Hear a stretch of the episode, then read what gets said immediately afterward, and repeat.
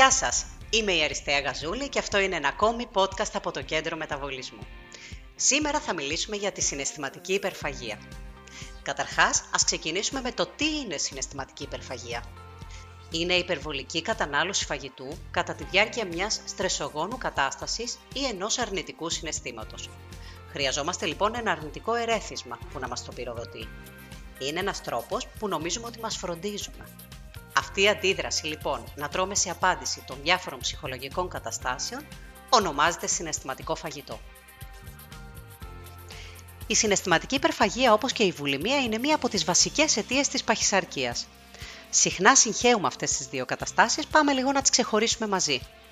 Ποια η διαφορά λοιπόν της συναισθηματικής υπερφαγίας με τη βουλημία; Και στις δύο περιπτώσεις υπάρχει υπερβολική κατανάλωση φαγητού. Η διαφορά τους είναι στο μετά.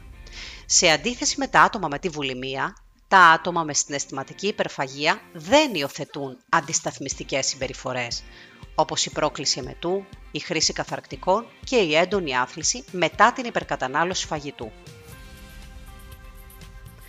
Πότε ξεκινάει η συναισθηματική υπερφαγία; Η συναισθηματική υπερφαγία συνήθως ξεκινάει στην εφηβεία ή την πρώτη ενήλικη ζωή και μπορεί να γίνει είτε ενσυνείδητα είτε ασυνείδητα. Εδώ φαίνεται να παίζουν μεγάλο ρόλο οι φίντερ γονείς. Είναι ένας όρος που περιγράφει τους γονείς που δείχνουν τη στοργή τους μέσω του φαγητού. Μαγειρεύω πολλά για το παιδί μου, άρα το προσέχω. Όταν η μαμά μας λοιπόν δείχνει τη φροντίδα της μέσω του φαγητού, εμείς καταλαβαίνουμε ότι μπορούμε να μας φροντίσουμε μέσω αυτού. Και έτσι ξεκινάει η λάθος σκέψη. Μπορεί επίσης να ξεκινήσει και σε μεγαλύτερη ηλικία μετά από ένα τραυματικό γεγονός ή απώλεια. Όταν δεν εκφραζόμαστε σε τέτοιες δύσκολες καταστάσεις ώστε να μπορούμε να πάρουμε τη φροντίδα από αλλού, καταλήγουμε να την παίρνουμε από το φαγητό ή τέλος πάντων να νομίζουμε ότι την παίρνουμε από το φαγητό. Έχω όμως τελικά συναισθηματική υπερφαγία; Ποια κριτήρια πρέπει να έχω για να με εντάξω εκεί; Η συναισθηματική υπερφαγία πρώτον πυροδοτείται από ένα αρνητικό συνέστημα. Δεύτερον, όταν τρώω συναισθηματικά υπερφαγικά είμαι μόνος μου. Απαραίτητη προϋπόθεση λοιπόν έκφρασης της συναισθηματικής υπερφαγίας είναι να είμαστε μόνοι μας. Εγώ και το φαγητό μου. Σχέση διάδας. Δεν με βλέπουν, δεν με κρίνουν, είμαι εγώ και το φαγητό μου, άρα χρειάζεται μια σχέση μοναχικότητας στη στιγμή αυτή. Αν για παράδειγμα έχω μια στενάχωρη μέρα και τύχει να βγω με τους φίλους μου, δεν θα παρουσιάσω στην αισθηματική υπερφαγική συμπεριφορά μπροστά στους άλλους, αλλά θα περιμένω να γυρίσω στο σπίτι.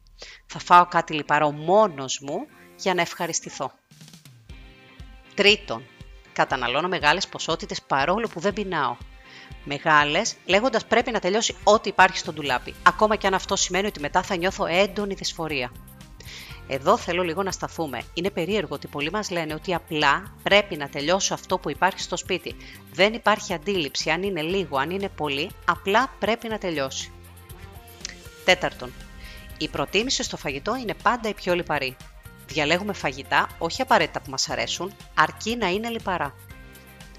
Πέμπτον, αυξημένο βάρος.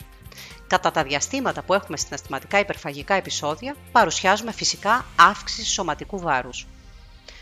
Οκέι, okay, και είχαμε ένα συναισθηματικά υπερφαγικό επεισόδιο. Πάμε να δούμε τι συμβαίνει μετά. Φάγαμε λοιπόν, γιατί πιστεύουμε ότι έτσι μας περιποιηθήκαμε. Αφού τελειώσει ένα συναισθηματικά υπερφαγικό επεισόδιο όμως, δυστυχώς έρχεται μετά η συνειδητοποίηση. Συνειδητοποιώ ότι αυτό δεν ήταν μια πράξη φροντίδας, αλλά μια πράξη χαμηλής αυτοεκτίμησης. Και εκεί μπαίνουμε στο φαύλο κύκλο της συναισθηματικής υπερφαγίας. Εκεί ξεκινάνε οι τύψεις ότι δεν μπορώ να πειθαρχήσω στον εαυτό μου ή ότι δεν με φρόντισα σωστά, αλλά ξέσπασα επάνω μου και αυτό γεννάει ένα καινούργιο πρόβλημα. Ένα νέο αρνητικό ερέθισμα και με αυτόν τον τρόπο ξεκινάει ένας ακόμα κύκλος της συναισθηματικής υπερφαγίας. Ποια η διαφορά όμως της συναισθηματικής υπερφαγίας από την πραγματική πείνα; Μήπως πεινάω πραγματικά και έχω τύψεις τσάμπα; Πάμε να τις ξεχωρίσουμε.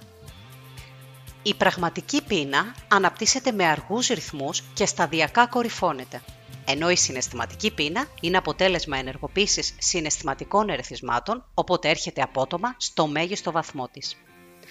Αφού καταλάβουμε λοιπόν αν είμαστε κοντά στη συναισθηματική υπερφαγία και την ξεχωρίσουμε και από την πραγματική πείνα, πάμε να δούμε τώρα πώς μπορούμε να μας βοηθήσουμε. Πώς αντιμετωπίζουμε λοιπόν τη συναισθηματική υπερφαγία; Πρώτον, να καταλάβουμε ότι ένα μέρος της οφείλεται σε ορμονικές αλλαγές. Αυτό δεν το λέω για να αποθαρρύνω, αλλά για να μειώσω τις τύψεις μας. Δεν είμαστε πάντοτε εμείς υπεύθυνοι.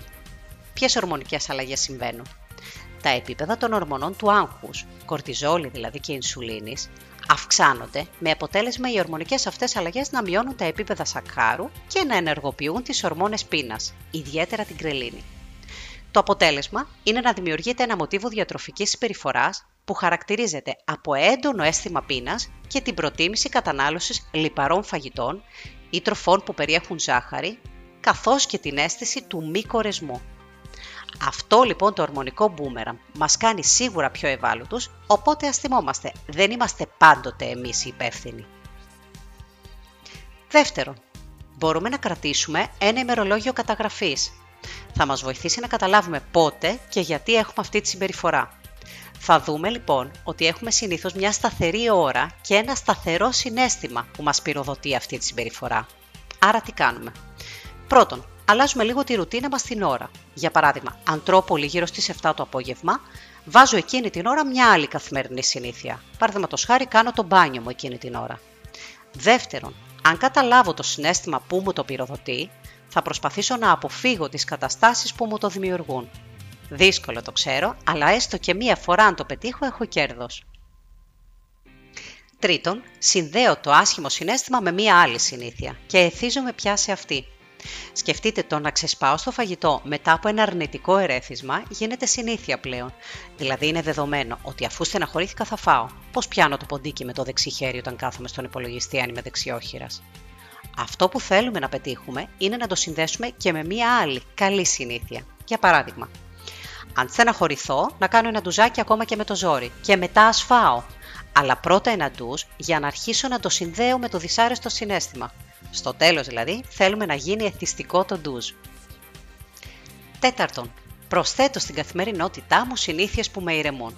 Για παράδειγμα, η γυμναστική, ένα βιβλίο, μια μάσκα ομορφιάς, μια βόλτα στο πάρκο είναι μερικοί τρόποι ώστε να ξεφύγουμε από τις αρνητικές σκέψεις και τα συναισθήματα χωρίς να καταφύγουμε στο φαγητό. Πέμπτον, αυτοεκτίμηση. Σημαντικό βήμα είναι να σταματήσω να κριτικάρω τον εαυτό μου και να το απαξιώνω επειδή έχω υπερβολικό βάρος ή επειδή δεν μπορώ να σταματήσω το φαγητό. Η αγάπη για τον εαυτό μας είναι ο καλύτερος τρόπος φροντίδας. Έκτον, προετοιμασία των γευμάτων μας. Τα γεύματά μας πια θέλουμε να είναι ολοκληρωμένα, δηλαδή να περιέχουν και πρωτεΐνη και υδατάνθρακα και λίπος. Αυτό θα βοηθήσει στη διατήρηση φυσιολογικών επιπέδων γλυκόζης και στη μείωση του αισθήματος της φυσικής πείνας, αφού η μία μορφή πείνας μπορεί να πυροδοτήσει την άλλη. Έβδομον, κοιμηθείτε.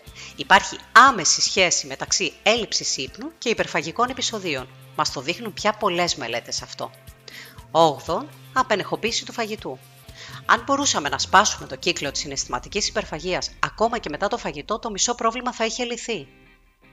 Τέλος, ένατο, επικοινωνούμε τα προβλήματά μας με την οικογένειά μας, με τους φίλους μας, με κάποιον ειδικό για να μας βοηθήσει. Αυτά είχαμε να σας πούμε σήμερα, ελπίζω να βοηθήσαμε. Είμαι η Αριστεία Γαζούλη και αυτό ήταν ένα ακόμη podcast από το Κέντρο Μεταβολισμού.